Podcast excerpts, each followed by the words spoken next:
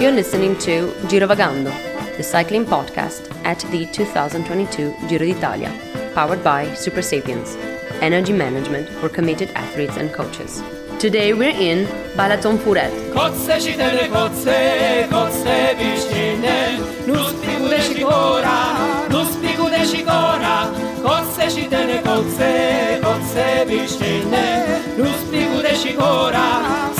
Mančanu le. Daniel, it's very considerate of them to turn on some sort of twinkly lounge music here at the Hofbrau München bar. Hofbräu. Hofbräu. Do you know why I have to correct you on this?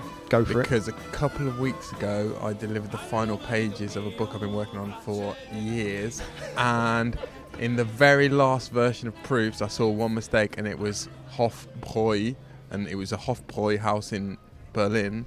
Re- It was referring to, and it was spelt wrong, and I corrected. I managed to sneak in that correction at the last minute. So it's pronounced Hofbräu. Yeah. Okay. It's a German bar. You, of course, live in Berlin. I've got a German Weiss beer. Hofbräu. You've got a glass of Riesling, a Riesling. Riesling. Yeah. And we are in Héviz, which is on the lake. feels like it's so easy to pronounce. It feels like a trick, doesn't it? It is. It's Héviz. the only place name in, in apart from Budapest in Hungary that is in any way pronounceable. Absolutely. And well, let's paint the scene. It's gone quite chilly this evening, hasn't it? This is a sort of modern development, almost like a sort of out of town shopping centre feel, but some quite nice bars around here. Modern is not a word we would have used very often today because we did a bit of a tour of one side of the lake anyway. And, um, well, not to be disrespectful or not to say that it wasn't lovely because it was, but at times it does feel a bit like stepping back in time. This felt like the real Hungary today, didn't it? It's sort of a lot of faded signs, um, a lot of sort of holiday resorts that maybe felt as though they'd seen slightly more halcyon days anyway. And we heard earlier, well, I got a lift to the start um, this morning with a Hungarian we met in the last few days, a bike shop, cafe owner, and well, he told me a lot about how this this side of the lake, in particular, I think, it did have a real glory period in the in the 90s. In particular, it was beloved to, to Germans, and um, prior to that, a lot of East Germans used to come here on holiday. This is one of the few places where they could meet their West German relatives. But that that was the the sort of golden age of uh, of well, certain parts of Lake Balaton, anyway. Well, that was before the Berlin Wall fell, of course. And yeah, I think there was a kind of Soviet era holiday feel to the little towns along the lake, Lake Balaton, which I think is the 23rd biggest lake in Europe, one Off bigger the top of your head. than Lake Leman. Off the top of my head, yes, that's right. We'll hear a lot more about this in tomorrow's episode of Kilometre Zero. We won't spoiler that any further, but we have seen team buses arriving here. I think Alpecin Fenix are staying up there. Certainly seen Team DSM's bus arrive. Quick Steps bus arrived.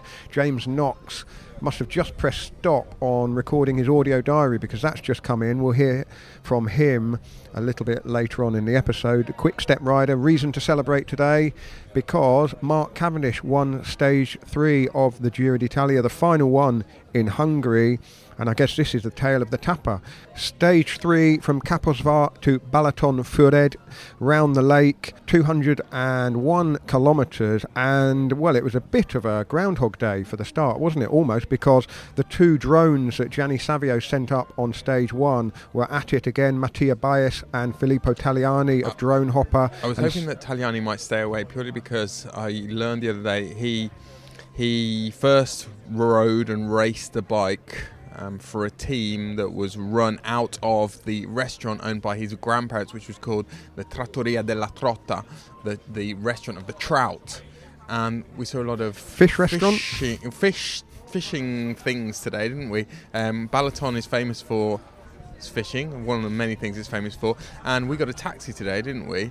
Um, and there was in, there was a lot of fishing equipment in the boot, and there was also well, our taxi driver obviously fancied himself as a bit of an angler. He had a, a hat perched on the perch, no pun intended, um, on the front dashboard. And what did it say on the? Well, on I the think hat? angler slash sailor because the, the hat said Capitan, and as we said farewell to him, you said thank you very much, Capitan, and I think he liked that. I think he enjoyed Uh, that. I mean, he, he drove like uh, uh, like it was a speedboat. He was in charge of a couple of those couple of those overtaking manoeuvres on narrow Hungarian roads. I had my eyes closed for that. Anyway, the two drone hopper riders were joined by Samuele Rivi of Eolo Kometa. Uh, a sort of home-ish rider because Kometa is a Hungarian company Yes, do you know co-sponsoring the team. I don't Sugar beets. Sugar beets. Oh, okay. Well, that's one of the big crops here, I guess. Yeah. Yes, and I learned today they have an Italian. That company has an Italian owner who's lived in the start town today for 28 years. Wow. Well, Tagliani certainly wasn't likely to stay away because he was the first man dropped around 40 kilometres to go. Bais and Rivi were caught with around 28 kilometres to go, and then it was fairly formulaic running. There was the Tihany climb quite close to the finish, and that's where two riders, Rick Zabel, who was wearing the blue King of the Mountains jersey, and I'll explain why in a moment, and Pascal Eenkhoorn of Jumbo Visma, they went away to uh, go for the points. Zabel was wearing the blue jersey, even though Mathieu van der Poel uh, is the actual, or was the actual owner of that blue King of the Mountains jersey. But Zabel was the quickest rider on the climb in the time trial yesterday, so that's where he scored his points. Eenkhoorn went over the top first, and he persisted with his move. He was then caught with around six kilometres to go. Zabel has done enough to take that blue jersey by rights. He's actually tied on points with Eenkhoorn, but he gets it on count back for the time being. And then came a, a kind of a, a, a sort of controlled chaos sprint, I thought it was. Alpecin had it together, Groupama had it together, but then in the final 1200 metres, Quick Step Alpha, Alpha Vinyl got to the front, went through their lead out drill, and it was Mark Cavendish who hit the front, I thought, quite early, but he was strong and held on to beat Arnaud Démare of Groupama, Fernando Gaviria of UAE, Biniam Girmay of Intermarché, and then came Mareczko, Turns, Consonni, and Caleb Ewan, who of course crashed on stage one.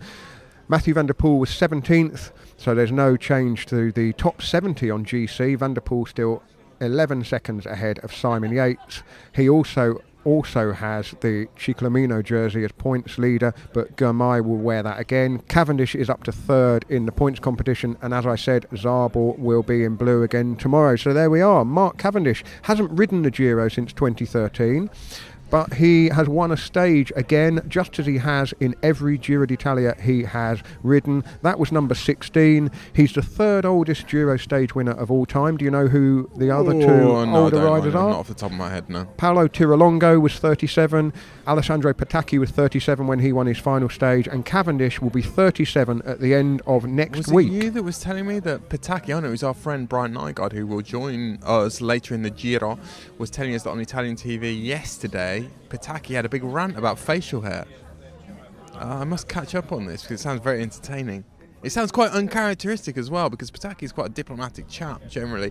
Do you want a fun fun fact about Cavendish and his victory today? Well, couple of facts. Today I think was the I make it that today was the 20th different country that Cavendish has won in as a professional. His first ever Giro stage win was in a place called Catanzaro in stage 4 2008 and I think that that was where you first touched down in Italy on a Giro d'Italia in 2016 Catanzaro the start was in Catanzaro in on the first stage in Italy in 2016 Do you know that is where our dear friend Richard Moore had his first brush with a flower pot in the Maserati car that we had loaned to us that Giro. I mean, it was extraordinary driving around Italy in a Maserati in the first place, but Richard managed to bump it into several flower pots, the first of which was in Catanzaro. The following morning, he did a very impressive 17 point turn to get us out of a really tight spot uh, when we were trying to cut through to get to the start. Fond memories of Catanzaro. Just to wrap up the tale of the Tapper,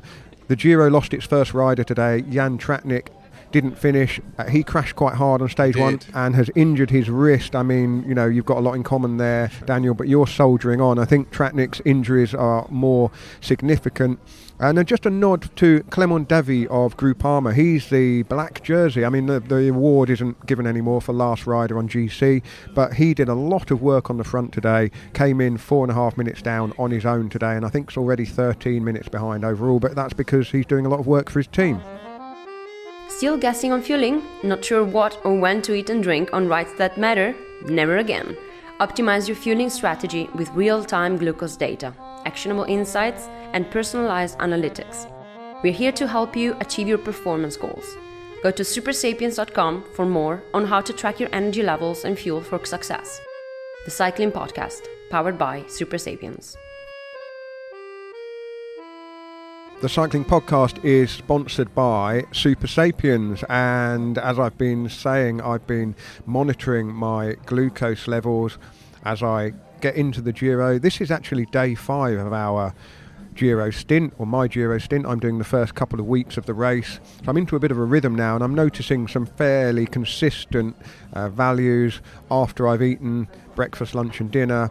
And uh, well, today I had a little do, dip. We're going to do something experiments in the next few days on you, I know we're going to put you in the lab. I want to get. I want to see what uh, a canola, some cannoli, do to your glucose levels. That could be. That could be quite spectacular. extremely sugary and sweet. Maybe I should go running, skip proper breakfast, and start the day with a cannoli and see what happens to me. But I did actually have a dip on the train uh, as I fell asleep. I'm struggle to stay awake on trains anyway.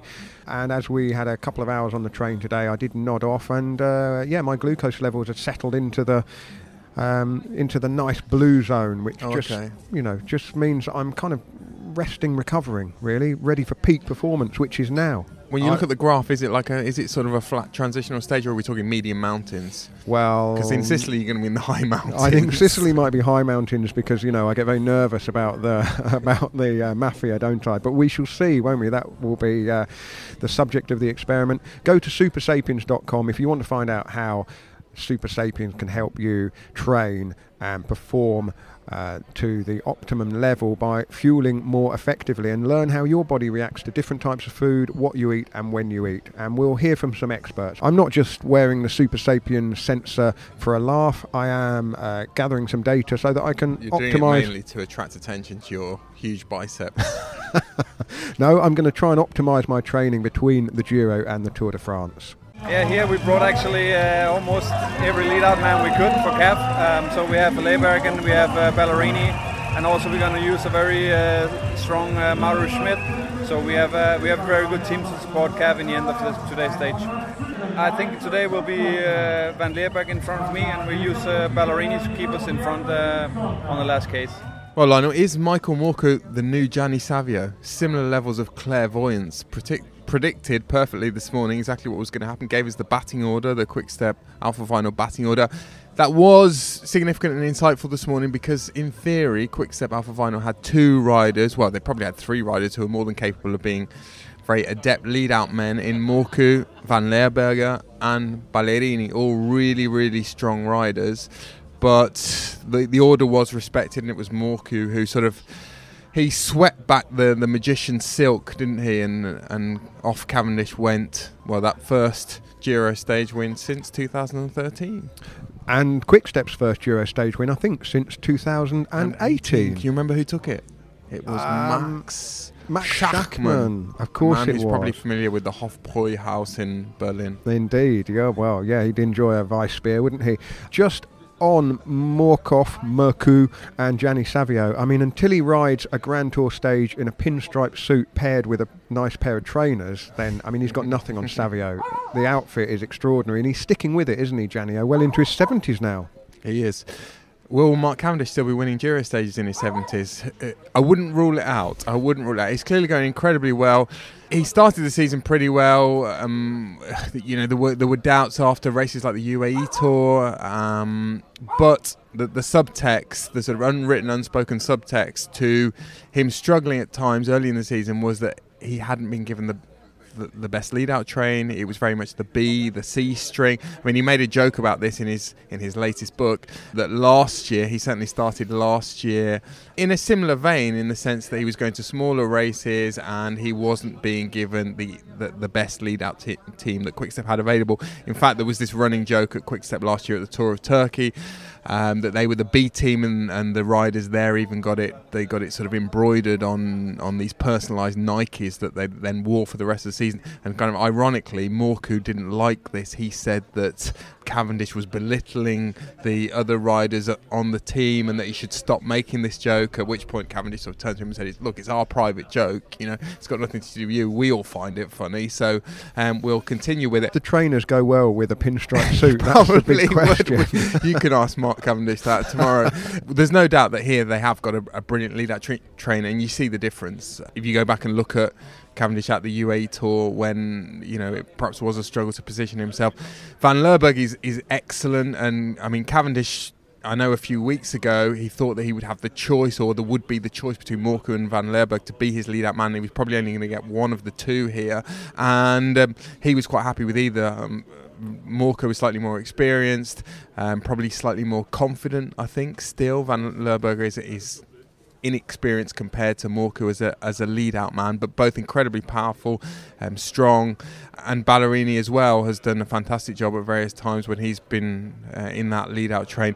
The other rider that well, wasn't quite as significant today was Mauro Schmid, who's a young Swiss rider that they've taken from the Qhubeka team, won a stage of the Giro last year, and he he should have been the, the sort of fourth man today to pilot them really into those last couple of kilometres.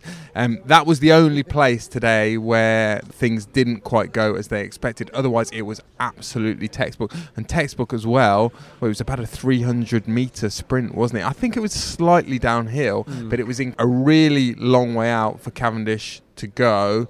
For him to hold off the sprinters that he did, Démare and and Gaviria and others, I mean, it, that really speaks to the excellent form that Cavendish has, is taking into this Giro and that he's sort of honed and refined over the last few weeks on this training camp he did, similar to last year, again mirroring last year. He went to Greece to work with his coach for um, a week or 10 days, largely on the track actually. And um, well, he, he looks to be in the kind of form, in a similar kind of form to to what he was in last late last spring and, and sort of going into the Tour de France.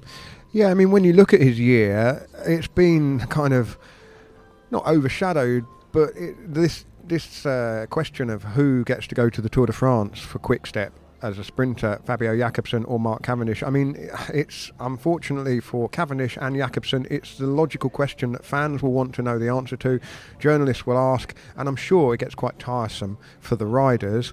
Um, especially when they're supposed to be teammates. I mean, Jakobsen is going to be riding the Tour de Hungary, which starts in a few days' time. A, obviously, a smaller race, while Cavendish is here at the Giro d'Italia, the second biggest stage race in the world all Cavendish can do is keep delivering, do the uh, sprint finishes that he gets the opportunity to do. He's already won Milano Torino this year.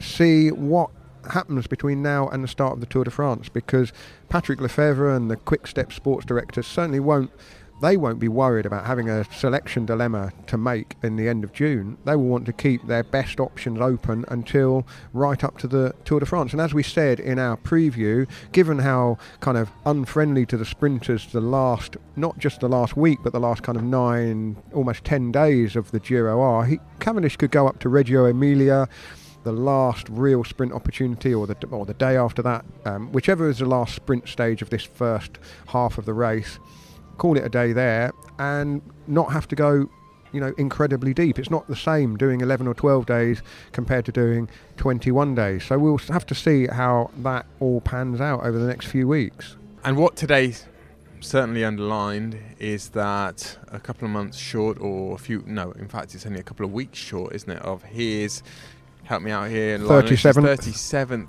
birthday. I mean, there's still plenty of mileage left in, in Cavendish in his career. I mean, even when he was winning those tour stages last year, probably I wouldn't say it seemed inconceivable to a lot of people, most people would have predicted that he might do one more year. And even when there seemed to be issues with finding an agreement with Patrick Lefevere for the, the well this year's contract, um, there seemed to be a sort of unspoken understanding that this would be his last year from what I can understand, having spoken to him a couple of times this spring, um, he's looking further ahead now. This is not going to be his last year, and there will be team managers who I think will see a, a great opportunity. And if Lefevere isn't minded to keep him, then I, I think there'll be there'll certainly be more suitors than there were a couple of years ago.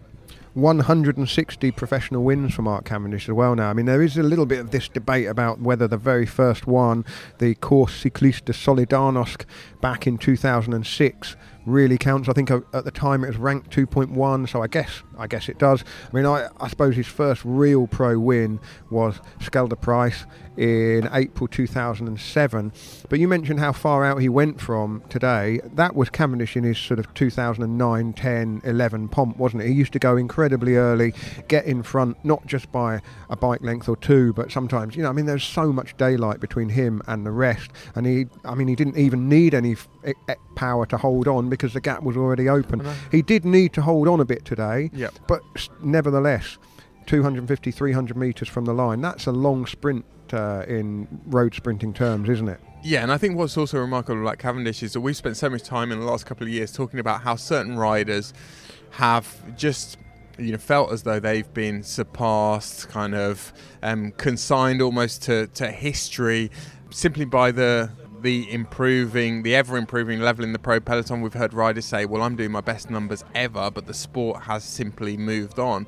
We've talked about GC riders in those terms in the last couple of weeks. You know, the likes of Tom Dumoulin, Vincenzo Nibali. If you speak to them, they say, "Well, numbers are great, but it's just a different sport now." And when you think the Cavendish has been winning Grand Tour stages for 15 years now, that is quite remarkable. Well, it is, especially when you look at the context of. I mean, he hasn't ridden the Vuelta since 2011, hasn't ridden the Giro since 2013. Nine years ago since he was last at this race. Obviously, you know, those years 14, 15, 16, 17, 18. He was, uh, his stature was such that he didn't need to go to the Giro or the Vuelta, did he? The Tour de France was enough, especially as he was approaching his 30s and, and passing 30. Then, of course, the the wilderness years, I guess we'll have to call it. You know, if you was We've a all, musician, we've all had wilderness years. we've all had wilderness years, but you know, some, some, of the some of us more than others. some of the experimental albums in uh, those years between 2019 and, and sort of 2021 were were uh, well they were unconventional weren't they and then of course the comeback last year and I suppose this really confirms um, that Mark Cavendish is well it, I mean, the the greatest sprinter of all time I know I always say it but um, it, you know it, it's extraordinary what he's, the what he's pulling Talking out about goat. Um, this is you've given me a, um, a segue that you're going to regret. There, there's this legend about goat's nails and Lake Balaton. Were you aware of this? I no idea I'm just going to read it out because I cannot make head nor tail of it. There are numerous legends about the goat's nails. These goat's nails, I can't figure out whether they are actually nails. I think it's a kind of stone that, that's found at the bottom of Lake Balaton that washes up on the shore. The legend tells the story of a princess with golden haired goats and the son of the king of the lake who was pining for her until he died of heartbreak. The king, in revenge for the loss of his son, put a curse on the girl, driving the herd into Lake Balaton, which has been washing up goats' nails ever since. wow I mean I've set you up there I'm going to take that's going to take me the whole rest day to even begin to to start understanding that. Indeed. Well, sticking with Quickstep Alpha Vinyl, shall we hear from our audio diarist, James Knox, who admittedly, well, by his own admission, is not part of the Mark Cavendish lead out train. He's much more for the hilly and mountainous stages. And of course, he's had a difficult first part of the year, so it'll be interesting to see how he holds up as the race gets more difficult in the coming days. But he sent us his dispatch from the Quickstep team bus, well, as they were heading here to Héviz. Now then, on the back of the bus, taking a moment. First sprint day, first win for Cav. Doesn't really get much better, does it? Seen the sprint a few times now. Heard all the stories from the boys. I've only seen Carver's across the line. Quick hug. He's gone off and you know done all the podium and everything. But pretty textbook day in the end. There wasn't a particularly hard day to control. Just the three guys up front. Not particularly hard pace. It was pretty in the wheel, easy in the wheels. Yeah, didn't have to stress or worry about being in the position of being in front or anything. And then in the last like 50k became a bit of a fight. Always now GC teams fighting at the start, and then yeah, the sprint teams trying to wait and be there at the right moment as the yeah you know the GC teams know they're safe. Seems to be the way it's going. I, I wasn't really there, and probably for the right reasons because I wouldn't have had the firepower in the last few k's where it's important anyway. Even if I'd been in with the boys, um, but the four of them stayed together for a long time there. I think almost last 30, 40k. Um, Cav, Morkov, Van Lerberghe, Ballerini were always together waiting waiting. Sounds like they were pretty boxed in until only a couple of K to go before that important roundabout at K to go. So finally got an opening, got to the front. Didn't see the sprint, didn't see anything to be honest, only uh, after the race. Cav got delivered. I think he launched quite early, maybe even 300 metres to go, but had the speed, had the power, told everyone off. So textbook win on his behalf and a textbook lead out really. So yeah, everyone's buzzing. I think that's 53 Grand Tour stage wins. Pretty proud, proud to just be a part of one, to be honest. Um, rooming with Cav here, so yeah, I'll be a pleasure to be, you know, been in the room with him now, but also, you know, started watching the sport 15 years ago, or taking an interest with it with my my brother and my dad. And Cav was the British star that exploded onto the scene, to be honest. You know, winning stages in the tour, and uh, yeah, I think as a as a young kid, was always cheering him on, always wanting him to win. So it feels uh, pretty special to be here now in his team, winning alongside him. So be able to enjoy this, and it takes the pressure off now. I think from from where I'm standing, obviously I didn't play much of a part in today's win, but when you see how everyone operated in the legs at Cav has, you'd be expecting more to come. So let's yeah, let's see if we can uh, go and get more wins. Certainly looks like he has the legs, Com- confidence, pressure's off now, so that's a perfect start in it. That's just exactly what we needed. We can enjoy tonight. Weird little rest day tomorrow. Getting a charter flight over to Sicilia. Other notable points. Really loved my uh, three days in Hungary. I think today was actually the most enjoyable of all three. Crowds were brilliant all day. I know it wasn't maybe much to see from at home, but on the bike all day there was thousands and thousands of people. Lots of uh, interesting celebrations or you know different things going on. People getting pulled by uh, quad bikes on a random little cardboard boxes by the side of the road. Loads of people wearing pinks, loads of pink flares, hot air balloons without the balloons, just jets of fire up in the next to the road and all this sort of all this sort of business. So yeah, it's been a brilliant start in Hungary and enjoyed it a lot. To be honest, it's been yeah really nice. Had a nice chat with uh, Attila Valter for a bit today in the back. Had to learn a bit of Magyar history about the Hungarian people, about Hungary, about thermal springs around Lake Balaton and all this and all that. So yeah, almost sad to be leaving to be honest. To be honest, even though it's uh, the Giro d'Italia belongs in Italy, so I think it's been a great success. Yeah, thoroughly enjoyed it. Chute, euh, chute à l'arrière du peloton. Cycling podcast team car at the back of the pack, please. That's Seb Piquet, the voice of Radio Tour, to remind me to tell you that this episode is sponsored by MAAP, who are our new clothing partners. And Daniel, you were wearing your MAAP t shirt today, black with the MAAP logo emblazoned across the chest. Very smart looking t shirt. It is too monochromatic and kind of almost at odds with the um, the, the bold designs of the actual cycling kit. But the casual clothing's lovely to wear as well. And in a couple of days' time in Sicily, I will be meeting up with Jared and Ollie, who founded MAAP back in 2014 That's in why I Melbourne. haven't sent you into a sugar coma with all the cannoli I'm with all the cannoli, with the espresso, the cannoli, and uh, well, MAAP was established in 2014. So incredibly, it's a company that's younger even than the Cycling Podcast. They were created in Melbourne, in Australia, which is a city that's obsessed with design and the arts, cycling, of course, and well, dare we say it, coffee. I mean, I'm, I'm not even going to invoke the coffee police here, Daniel. But Jared Smith and Oliver Cousins came from very different disciplines, really. They've combined their respective expertise in fashion and technical apparel design and graphic design to very good effect with MAAP's range of clothing. I've been lucky enough to wear a lot of the cycling kit in recent weeks, and I'll be talking about that uh, in subsequent episodes as we go through the Giro. Meeting up with Ollie and Jared in uh, Catania, I think it will be in a few days' time.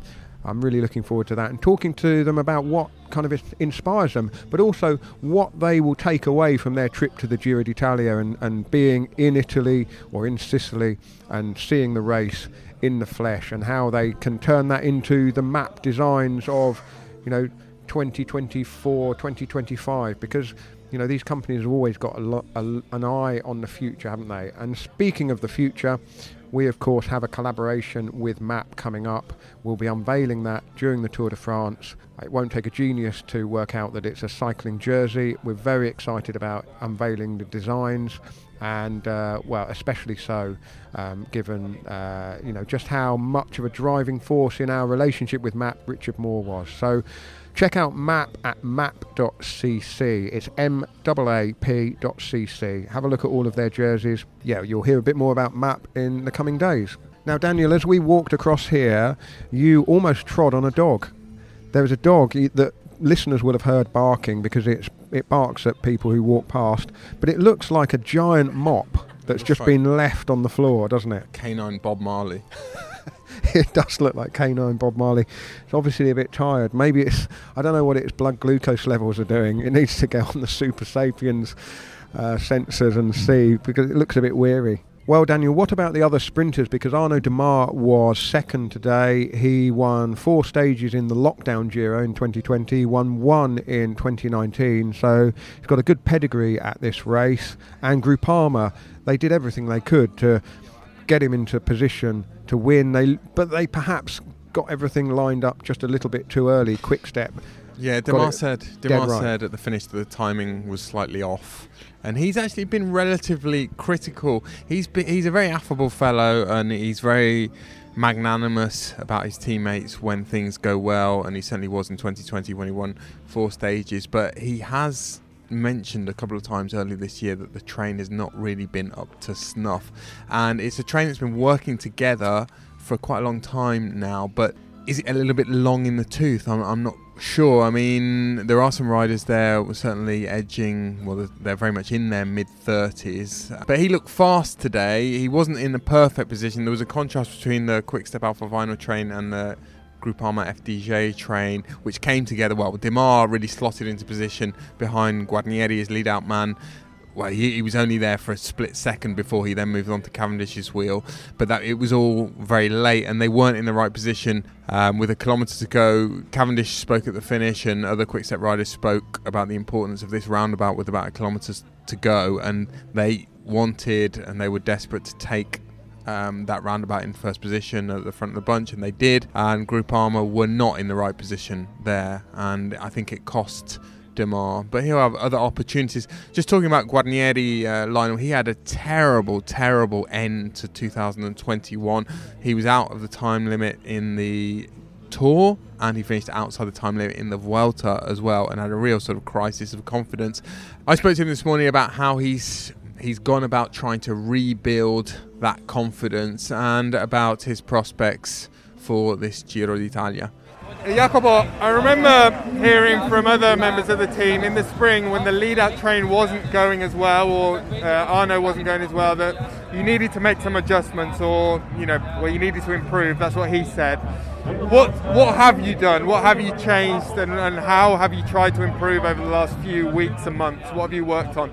First of all, like we try to be healthy. Uh, as many guys in the peloton, we were affected by COVID, or there was this uh, lung infection which was uh, spread uh, in Paris and Tirreno as well. So we had some, uh, yeah, health issues in the beginning. Some guys also during January and February with COVID. So wasn't what we were expecting, of course, because we were looking for some victories in the beginning of the season. Didn't turn out, but um, you know sometimes you you basically don't have anything. You are empty empty-handed in the beginning, and then you win in the Giro, so everybody forgot what happened before. So that's what we were looking for in here. For sure, we we had the month pretty pretty good. Uh, nobody has uh, any issue. We trained not together because everybody did something different. Like Arnaud and uh, Sinkeldam, they were in altitude. Konovalovas was as well, but uh, in Sierra with the family. Uh, Miles, he was in uh, in Andorra. Well, for me, I was at home since Why was that? Why did you all go to different places? Mm, basically because we we cut the first part of the season in different moment and the team is pretty good with us like who has family and want to stay with the family or want to stay home like me they said like no problem especially me and Connor we are old enough to, to know how to do at home and uh, that was really good for me I really charged my battery before coming here for this month of uh, of active racing so that was really good uh, mentally we're all fresh we, we tried to set up something good at the first stage, and we were up there. But then Arnaud broke his uh, his cleat, you know, in, uh, in a climb uh, with a crash where uh, Ballerini was involved. Physically, we're there today. For sure, it's going to be messy. It's not going to be the the easiest day to organize the little because everybody's fresh, everybody want to be there. But we don't care. We even if we suck as lead out and win, we're totally happy. And just finally on yourself, uh, Jacopo, uh, you had some low moments, I think, at the end of last year. Just personally, talk to me a bit about how you've picked yourself up this year and, and your hopes personally from the Giro. As you said, it was really rough, rough last year. I had uh, in two races, I got two DNF, but those two races were Tour de France and Vuelta, so it was pretty tough. But you know, I use this uh, negativity, this disappointment as a, as a, as energy. I really rest. I really uh, disconnect my, my brain from cycling for a month during October, and then I restarted. And uh, this winter, I was really, really happy. You know, when you enjoy doing the bike, even if I had some uh, minor, like let's say, accident, like yeah, something e- even easy. Like I had to spend a week at home instead of going to some warmer places to do this huge load of trainings. And I did at home, and it was like I think the average was four degrees. But I was enjoying it because you know I'm getting old. I know uh, I'm not gonna have uh, so many years to come, so I try to enjoy as much as I can what I, what I got. And I was really motivated because uh, I really trust, you know, I really trust what I can what I can do and also my teammates. So I felt like uh, with uh, with a lot of energy during the winter. And when everything goes well, that's nice. But uh, if you had uh, some uh, step backs, then can happen. Yeah, you have to use for uh, as an energy, as a boost for uh, next season. You're not that old. There's a bit of life left in the old dog. Yeah, you know, uh, it's uh, what we have. here- We are a person, you know. After all, so uh, in life, I think it, cycling is good because more or less you always had another chance. You know, in life sometimes doesn't happen. So we can feel blessed by this. Use this as a lesson also for the future, for our life. Well, Lionel, of course, Guarnieri, Jacopo Guarnieri, I wouldn't say he's been in the headlines, but it hasn't gone unnoticed in this Giro that, well, we're starting in Hungary. We've got a kilometre zero coming out, uh, with, I think it's going to come out tomorrow about. Um, which will certainly touch on the politics of this Grande Partenza in Hungary and, well, the the Hungarian government's position on on gay rights, transgender rights, and so on and so forth. Um, Guarnieri here is sporting a transgender rights, a trans- transgender pride bracelet. I asked to speak to him this morning about that. I was told no, he would not speak about it in Hungary. However, tomorrow we are due to have a conversation about it. Off the record, I spoke briefly to Jacopo today uh, about that issue, and uh, he sort of indicated to me that he's got some very forthright opinions that we will hopefully be sharing in the next few hours. Interesting, yes. Uh, we will touch on the politics of Hungary in that episode of Kilometre Zero, which will be out as we're flying from Hungary to Sicily tomorrow. Fernando Gaviria, third place today, just going back to the sprint. Um, close, but no cigar. Biniam Girmay, I thought, you know, he would do better on the flatter finishes, but perhaps not. I mean, he looked so good on stage one and he got into a very good position, but didn't have uh, anything to kind of close the door on Cavendish, did Do you he? know what? This has been mentioned a few times in the last couple of days again after what he did in the classics earlier in the year. How good he is, how adept he is in uh, positioning. He's fantastic. Uh, often without too much help. He's just he's kind of like a tadpole who just who just swings and sways through the peloton and finds his way um, to the front or to where he needs to be. In fact, Mathieu van der Poel mentioned this the other day on the uh, after the first stage that he knew if he followed Girmay he would end up more or less in the right position, and sure enough, he did. And Caleb Ewan, who was another of the favourites this morning, and in ordinary circumstances, you would have thought he would be right up there, shoulder to shoulder with Cavendish, but only eighth place for Ewan. But of course, he'd had that crash on stage one, sporting a bit of bandaging on his left leg. This morning at the start, I spoke to Cherie Pridham, who is the sports director for Lotto Soudal, Ewan's team, and this is her first Grand Tour in the team car. She's been a sports director at Israel Startup Nation prior to this and was a very accomplished rider in her own right. She rode the Giro d'Italia Femminile, the Giro Rosa by its other name, when she was a rider. She began her career in sports directing with a friend of mine called Simon Barnes. She worked as a sports director for a team that Simon Barnes ran in the UK, and she's worked through the ranks and now is in a team car directing at the Giro d'Italia, her first Grand Tour. And I spoke to her this morning about how the opening couple of days have gone. Well, you can never be 100% certain how a stage is going to turn out in the Giro, but it does look like a sprint today. Fingers crossed. Obviously disappointed, but I think Caleb showed yesterday that he's uh, recovered well from the from the crash he had. We've put that behind us, and today's a new day, and, and uh, hopefully uh, luck's on the side. Do you know a bit more exactly what happened with that crash on stage one? No, look, I mean, Caleb's committed. You know what he's like. Unfortunately, he touched the wheel in front. Yeah, came down. You know, it's uh, it happens. It does happen. I mean, he was he was riding in a very similar way to the way he rode on the Poggio a couple of years ago, didn't he? I mean, he got right up at the front, being hypercritical here, but he almost hit the front a little bit too early, perhaps. Yeah, I mean, it's all about timing, and I think uh, we've learnt a lot from that sprint. He'd take a lot away from that. He'll talk to his boys. We talk together as a group. We improve on that for next time. And in terms of the injuries, I mean, he had a bit of strapping on his leg, but only superficial damage, really? Absolutely, yeah. Thankfully, nothing broken, of course. Wounds obviously patched up. We put him through uh, a good TT pro- process yesterday. He wanted to push just to make sure everything was in good shape, and uh, he came out of that well. And uh, lastly, in terms of the rest of the team, who was the rider who went down with around six and a half k to go? The TV commentary said Kluge, but I thought it was Vanhoucke from looking yes, at the result. Yeah, it was. It was unfortunately it was Harm Vanhoucke, our young climber. Just again, wrong place, wrong time, and, and unfortunately crashed. Yeah. But in terms of today, that means that Roger Kluge can play his full part in the, you know, the lead-out effort and, and getting Caleb into the position that he needs to be in. Yeah, absolutely. Roger's right there. Caleb's right-hand man, and uh, yeah, we have a strong, a strong lead-out team. And just lastly, who do you think are the, the other sort of Premier Division sprinters here in this Giro? I think for sure uh, Quickstep uh, will certainly be keeping an eye on them, and no doubt they'll be keeping an eye on us. Cavendish versus Caleb, I think maybe at the finish here. Oh, let's let's hope so. Um, you know, it's uh, it's never that straight as, as easy, straightforward as we as we. Uh, sometimes think it is watching from the sofa and there's a lot of preparation and planning that goes into a, uh, into a sprint day luck in legs, as they say.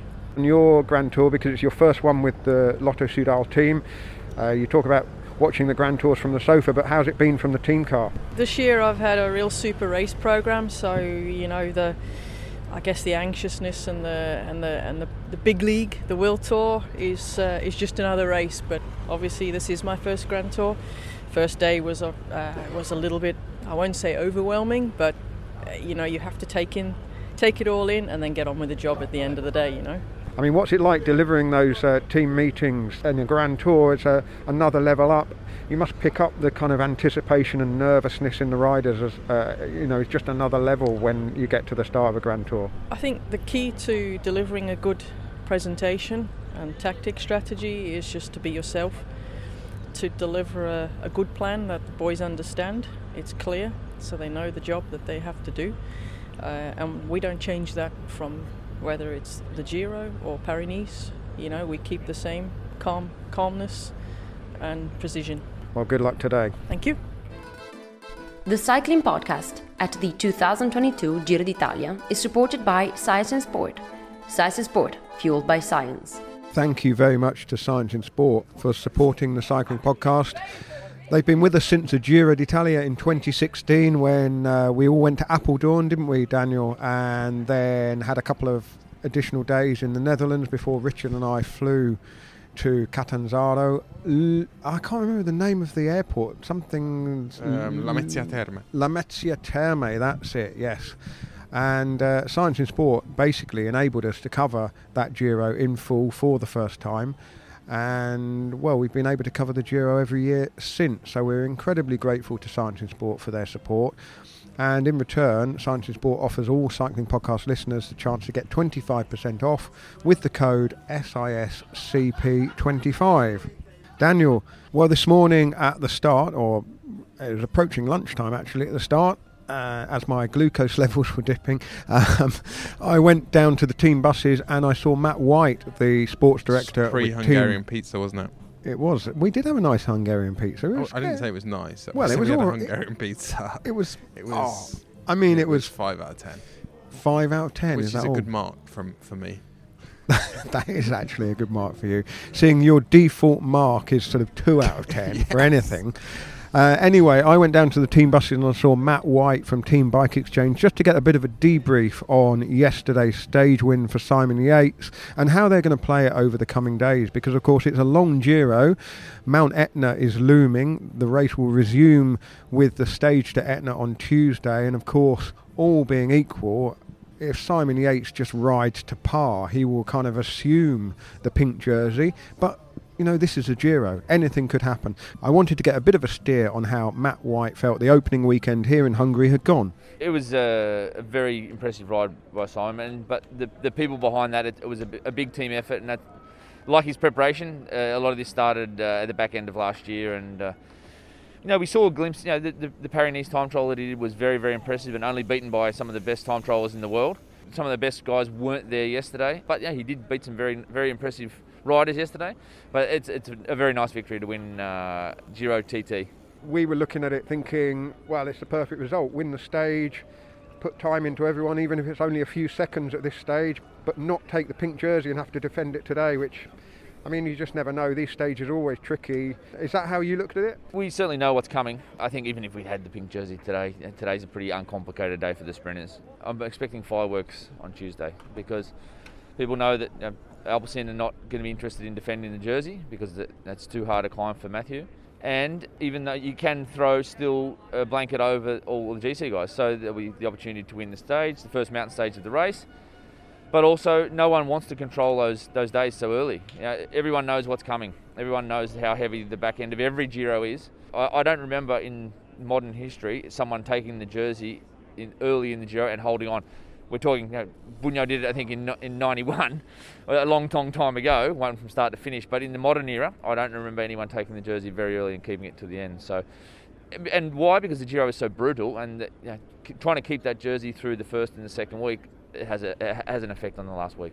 So does that mean you might have to just be a little bit patient on Tuesday and not just assume the role of the kind of the the, the de facto leaders team and, and not get sucked into trying to control where you don't need to. You wouldn't get too concerned if a dangerous looking break went up the road simply because the Giro is so long and, and there's so much to come at the end. 100%. We're playing, we're here for, for the long game and we, we want to wear the pink jersey in Verona, not Catania. Even if something was to go up the road tomorrow, it's no, uh, it's not a travesty if, if a break wins tomorrow. So we've got, we know the resources we've got inside the team and, we, and we've got to save them. I think that a lot of the key teams will probably be marking each other out on Tuesday. Then you'll have a bit of a Mexican standoff there to see who see if someone does miss out, will they take control, or is a, a, a team with a GC favourite really got confidence in their leader that they want to get a stage win early? Just looking at the route, I mean, we were saying in our preview episode, you know, the first week is almost like a tough stage race in itself, and then there's this sort of lull, isn't there? I mean, there's some stages that are dangerous towards the end of this first week before we even get to Blockhouse, for example. Yeah, stage seven. Stage seven, uh, I had a good look at it in March, and it's an area of Italy where we, usually stay on the coast. We do stay on the coast for the first 50k of the stage, and then when we turn inland, it's a brutal stage. And in an area of Italy I don't know very much about. It. We don't usually go in there. I think it's four and a half thousand metres climbing, and most of that is in the last 150k of the stage. And it's a weird one because the, the toughest climbs are like 70k from the finish. But you know, you, have got climbs there, uh, uncategorised climbs that are, would be a Cat 1 anywhere in the world.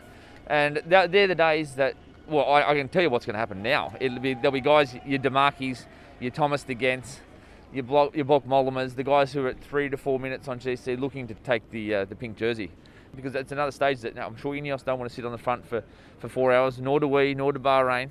And that's it is a day for those opportunities guys. Not the, the guys who sit in that second rank of climbers who have just lost a little bit of time, and they, they will they will know that's an opportunity to uh, to take the Maglia Rosa for a period.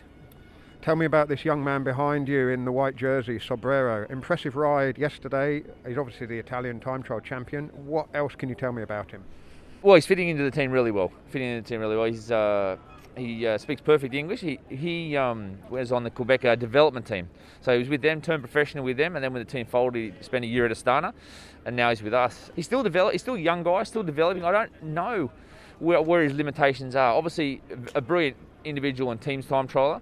But I think in the, in the, long run, I think we can turn him into a GC guy. Uh, maybe not for the three week races, but for the one week races. We'll use him in a role across the sort of medium mountain stages. I, I, don't think he's a guy for the for the high mountains But he'll play an important role in supporting Simon over the three weeks in those medium sort of mountain stages. But uh, impressive ride, obviously very motivated. He's, uh, I think it's his second Giro. To be Italian Giro and to put in a performance like that, no, he was he was lad last night. I know, like, he didn't apologise to Matt White on my behalf. Uh, there was a. We need to pay a, a, quick visit to Corrections Corner. I said that last year Bike Exchange were riding Scott bikes. In fact, they bike exchanged from Bianchi to Giant, didn't they, this year? They did. I should have picked that up. I kind of half heard it as you were saying it last night, and I, I, I you know, I, I, let that one go past me. But I mean, you know, you disrespect all of these, you know, storied, grand Italian brands, don't you? I mean, you have no respect for Italian culture. um, I got some interesting email, no, not emails. I got an interesting message from a, a loyal listener about the we, the equipment that Bike Exchange were running yesterday, the cockpit in particular, the which is manufactured or there was a handlebar manufactured by a small Australian um, manufacturer called Sync, I think, and Matteo Sobrero was certainly using that yesterday. Um, so we well we did we did flag up the fact that they've been very happy with their equipment this year, so we weren't wrong on every count. Indeed, no. We usually get well, some things yeah. vaguely right tomorrow morning we'll fly from here in Hungary to Sicily. I mean, in true Giro fashion, the logistics for this are slightly opaque at the moment. I don't really know what time we're leaving, how we're getting to the airfield, or what sort of plane we'll be on, or what time it departs, or when we'll be arriving. Then we'll have approximately half a day at the car hire place in Catania Airport, trying to get hold of our car for the rest of the Giro. Uh, it could be quite a trying day tomorrow. And then we'll spend the rest of the day trying to spike your glucose levels. exactly, yes. And then the race will resume on Tuesday with the stage to Mount Etna. Now, the race hadn't been to Etna for a long, long time. I think it was like 1989 when Acacio da Silva, the Portuguese rider, won there, and then there was a big gap. But in recent years, it's been back more times than it's not, hasn't it? Uh, it's been back several times, always slightly different iterations of that final climb. And in fact, the day after tomorrow, we're going to have a different configuration. We're going to have the first half really from uh, Ragalna. The second half of the climb will be the Nicolosi side, which was the side on which Alberto Contador went in 2011. That's the last 14 kilometres are that version of the climb, of the Etna climb. Lionel, remember when we had Nervous Napalm a few years ago when mm. we were in mm. Etna and among many other things? Well, that's because you told me that the mafia were camping out in every little hump and hillow and hollock and whatever on the Sicilian countryside. You were trembling as well at the prospect of imminent eruptions. I've um, got good news for you. Etna hasn't erupted since February. That perfect. February the 21st, I think, was the last significant Absolutely eruption. Absolutely perfect. Etna. Um, we've been up there a few times, haven't we? Not necessarily my favourite place. Last time I went up there on the I cracked my laptop screen. Oh. Um, so I bet that was a bit of a sore memory. Do you know who does love it up there? Loves it up there. Um, Guillaume Martin.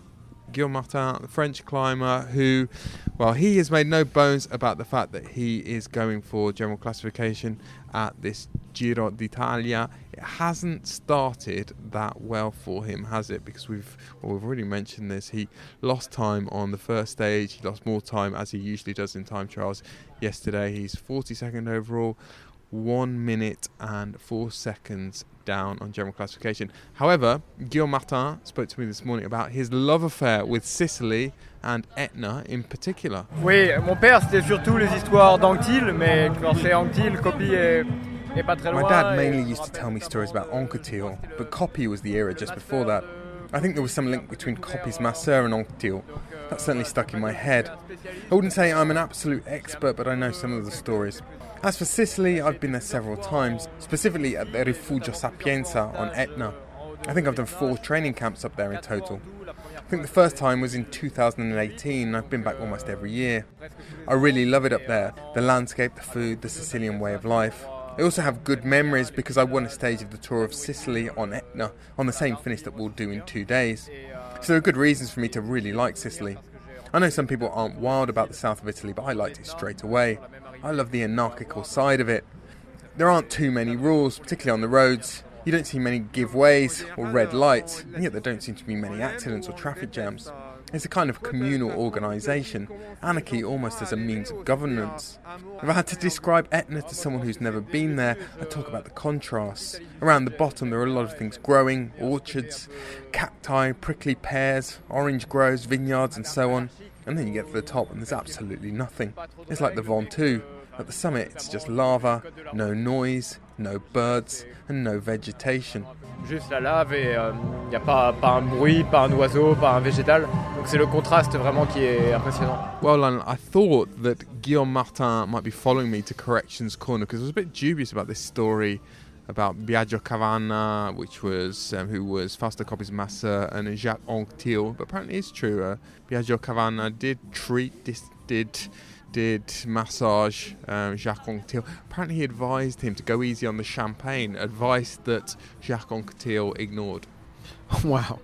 During the races, of course, or during you know, the, during well, during the stages life. and after the stages, and well, I don't know, maybe even before the stages. I mean, fueling was very different back then. Uh, what would that have done to his glucose levels? I'm not going to keep mentioning glucose levels, I promise. Well, we've heard from James Knox this evening, our audio diarist. We heard from Pavel Sivakov a couple of nights ago. Um, they're off and running, but what about Ben Zwiehoff of Bora Hansgrohe? I mean, we've not had a dispatch from him yet. What's he up to? Listen, Lionel, don't hassle the Hoff. Here is Ben, who sent in his first dispatch this evening. Hey guys, my name is Ben Zwiehoff from Bora Hansgrohe. I'm currently doing the Giro d'Italia, uh, my second Grand Tour after last year's Vuelta. Actually, I'm already 28, but it's just my second season as a road cyclist. I was used to be a professional mountain biker before, and last year was my first year as a professional road cyclist. I did my first Grand Tour in last year's Vuelta and enjoyed it pretty much from that, I think I could make a quite huge step from there to now. And yeah, I'm really happy to be in the this year's Giro with a strong Bora Hansgrohe GC team. Today is the last day here in Hungary. It was actually kind of a nice start into this journey because the Hungarian people were really, really friendly, but also crowdly. They went mad at yeah almost every point of the race, and this was nice to see that the atmosphere is so so nice. Tomorrow it's already time to leave. We uh, will catch up a flight, a charter flight, tomorrow in the morning to Sicily, which is organized by SES. So we had to give away our suitcases now already uh, we only have the hand luggage with us. Yeah, we will leave tomorrow at 7.30 from the hotel to a small, I think it's also a military airport, where we start our journey to Sicily. It will take us probably one and a half, two hours flight. And then already for lunch, we will be there to enjoy a little bit of rest day. For us, I think the Giro will yeah really start on Tuesday with the first climbing day, and I think we we are more than ready for that. And yeah, we had quite a nice time here in Hungary with the team. Already some really really good performances by especially Wilco and Lennard. Yeah, that's nice to see. Now we are looking forward to the first days in Italy. Well, Lionel, the piano music is still playing. The piazza, uh, it doesn't really feel deserving of the term piazza. It's more a car park, doesn't it? Outside the Hofbräu house in Héviz um, has become quite deserted in the last hour. Darkness has fallen upon Lake Balaton, which we can't see from here, but it's only a couple of kilometres away, isn't it? The western edge of Lake Balaton. We've seen the team vehicles bowl into town, roll into town, and well, among those vehicles was the Quickstep Alpha Vinyl vehicle. Um, I didn't know that Mark Cavendish's coach, Vasilis Anastopoulos, was actually here on the race. I've been trying to contact him by telephone, and he was in the team bus, probably with no telephone reception, but he's finally returned my call. And here is Vasi, Vasilis, this evening, talking about Mark Cavendish's stage win at the Giro today and what it means for the rest of his race, maybe the rest of his career. So, Vasi, I guess today wasn't a surprise for you. To be honest, I was expecting it because uh, Mark arrived here in really, really good form, but you know, always you have to see what's going on in the race because many, many things can go wrong. But uh, I think he showed today that he's one of the fastest ones in the race. So that was a really good start, really great start. So Vasi, the camp in in Greece in the last couple of Yeah. weeks. How similar was Yeah. it to this camp that he did last year? That was, I mean, we've spoken about it before. It was so key in everything that happened last year. Was it? Did you try to replicate exactly the same training? No, no, no, because now the demands were different. Don't forget that last week we were not preparing for the Tour de France. We were preparing for some other races. Now, the preparation was for the Giro. We still did some track training, but uh, we did a lot of long rides with really high climbs. So he will be just to be ready, you know, to be fast, but also to have the endurance, the stamina to, to last for those three weeks. It was slightly different to last year, but the basic idea is, is almost the same, I would say. So the idea is that he he goes all the way to Verona here. Yes, yes, yes, that's the idea. Yes, yes, yes, yes. And Vasi, you and I have spoken a few times before about numbers and you know how he compares to other years. How how has he been in the last few weeks, numbers wise? Really good. that's what I can say. Really good. So his numbers are similar uh, to last year's uh, Tour de France sprints. I would say even a little bit better. So I'm really satisfied with how things have gone. And I think, you know, today he starts sprinting last uh, 300 meters. So his sprint was around uh, 18 seconds, even though I haven't seen the file yet. He was alone in the wind. Nobody could pass him. Even the, the, the other guys tried to. So I think form-wise is where we just want him to be. V- after the tour last year, I was a bit worried that he, well, it would, it was going to be difficult to, it was obviously going to be difficult to repeat anything as spectacular. People might have expected his motivation to to fall slightly, and I think maybe in the few weeks after the tour last year, he even wondered whether he could get as motivated again. But do you think he has he has managed to do that? Yeah, for sure he has. Don't forget that last year he won, at the end of the season, he won a big one-day race in, uh, in Germany. Yeah.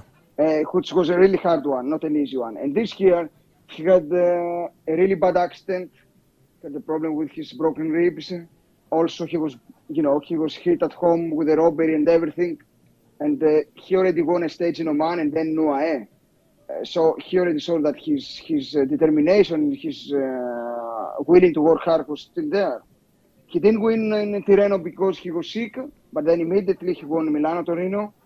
And uh, of course, this win today shows that he's he's a big champion and he's uh, as motivated as ever to continue winning because that's what he loves doing, winning races. I think that that says all. Yeah, and he's he's not going to stop anytime soon, is he? I mean, sounds to me as though he's looking way beyond the end of the year. I, I know you, you probably don't want he he doesn't want to commit, and you probably won't want to either. But you know, he, he's a long way from from winding down by the looks of things. Would you stop if you had this condition right now? I don't. I, I wouldn't. I wouldn't. I don't know what Cav is gonna do, what Mark's gonna do, but I wouldn't. That's for sure. Well, that was Mark Cavendish's coach, and well, we can hear there the reason that I'm podcasting about the Giro d'Italia and not deciding the strategy for the riders Well, because the impression there is that Mark Cavendish will go all the way to Verona. I mean, I, you know, we'll see, won't we? We'll see what happens. But uh, a lot of good airports near stage finishes. Um, Would you- after Reggio Emilia, there's all sorts of there's all sorts of choices. straight out of Bologna, surely. Bologna, you got Genoa, you got Torino, you've got two airports in Milan. Yeah. Well, I was calling it the Giro di Calcio, but maybe it's the Giro di Aeropuerto. Spanish, but close. What's what is it in Italian? Aero, aeroporto. Aeroporto. Oh, okay, okay. So I got, I got the final syllable incorrect. Well, talking of airports, Daniel, that takes me back to 2018 when the Giro d'Italia's Grande Partenza was in Israel, and Richard and I got separate flights to Tel Aviv that arrived at exactly the same time, basically. And uh, To Catania again, wasn't it? To, oh no, you flew no, from Israel. from the UK to Israel for the start, and we arrived at roughly the same time. And I could see him just ahead of me at kind of passport control, and we caught up at baggage reclaim, and we had a very enjoyable weekend in Israel, uh, learning about the country and you know just exploring. We went into you know the ancient city of Jerusalem. You know, a really uh, entertaining and interesting experience. I remember when we got to Israel, we were staying in a hotel somewhere outside Jerusalem. Well, this is the Giro di Buffalo our memories of travelling with Richard Moore at the Giro d'Italia. This is from Israel in 2018. Il Giro del Buffalo, remembering Richard Moore. It took me a couple of mouthfuls to really get into it, but then once I got going, But by your second plate, Yeah, you I were mean, a- really enjoying it. a, a bit like pedaling a big gear. The first couple of revs were tricky, but then once I was up to speed, I was racing through my. we should ditch. mention the, the meal we had the night before, showing a shocking lack of imagination. We actually ate in the same place two nights in a row. Well, there was a good reason for that, There really, was, not yeah. there? Struggled to find anywhere that was open last night, uh, so we were in an American uh, restaurant, hotel restaurant, weren't we? Yeah, and it was, but it was very nice, and we had local food there and local wine, which was Mm. very nice as well. Uh, yeah. And thanks very much to friends of the podcast if Well, you've been signing this- up because uh, I hadn't actually worked out the exchange rate at the point where I Mm. ordered the wine, the, the wine that was recommended to me. Um, Yeah, I mean, part of travelling to other countries is, you know, getting to grips with uh, a little bit of the. but there's that beautiful moment where you d- you haven't got to grips with the exchange rate, and it's not like real money. It's, it's like yeah, but monopoly then when we did the sums, we, we worked out that that was that was quite an eye-watering bottle of wine. It was very nice. thecyclingpodcast.com if you'd like to sign up as a friend of the podcast. Or that might be the last bottle of wine of the Giro. I love that the way Richard kind of cut across me and talked about how there's that wonderful sweet spot when you haven't worked out what the exchange rate is, and I think we had a little bit of that here in Hungary when I tried to pay about forty pounds for a four pound taxi ride, and had it not been for the honesty of the taxi driver. I would have uh, lost out there. Um, but there is, when you go on holiday to somewhere that doesn't have a familiar currency, it's part of that adjustment process. You're changing the gears down. I'm, I'm not saying we're on holiday, I would stress here, but whenever you travel somewhere where you're picking up the customs and you're learning about the language and the currency, it's an enjoyable experience, isn't it? And we had a great weekend there in Israel. I remember that very fondly. Do you know what is very familiar after four or five days in Hungary? Uh, Hungarian restaurant menus, which is not to say we're bored of them at all. I think it's time for one last goulash, Lionel. And who knows? I didn't look closely at the menu um, when it appeared 10 or 15 minutes ago, but I, I don't know. Is there going to be a tultot This kapuska? no, this is extremely German. This restaurant, so you should feel right at home. Although you're not a big fan of the, the sort of German sausage and sauerkraut, are you? I am, so I shall look forward to dinner this evening. Guten Appetit. Up early tomorrow. The cabbage hunt has been successful. Um, the sauerkraut hunt. Uh, well, we'll see how that turns out in a few minutes' time. And we're off to Sicily tomorrow, where actually, Daniel, you leave us now because we'll be joined by Daniele Fribrancini when we touch down on Italian soil on Tuesday. In the meantime, there'll be Kilometre Zero wrapping up our weekend from Hungary and, and uh, covering our couple of days in Budapest and our trip into the countryside here. And so all that leaves is for me to say thank you very much, Daniel. Thank you, Lionel. The Cycling Podcast was created in 2013 by Richard Moore, Daniel Friebe, and Lionel Birnie.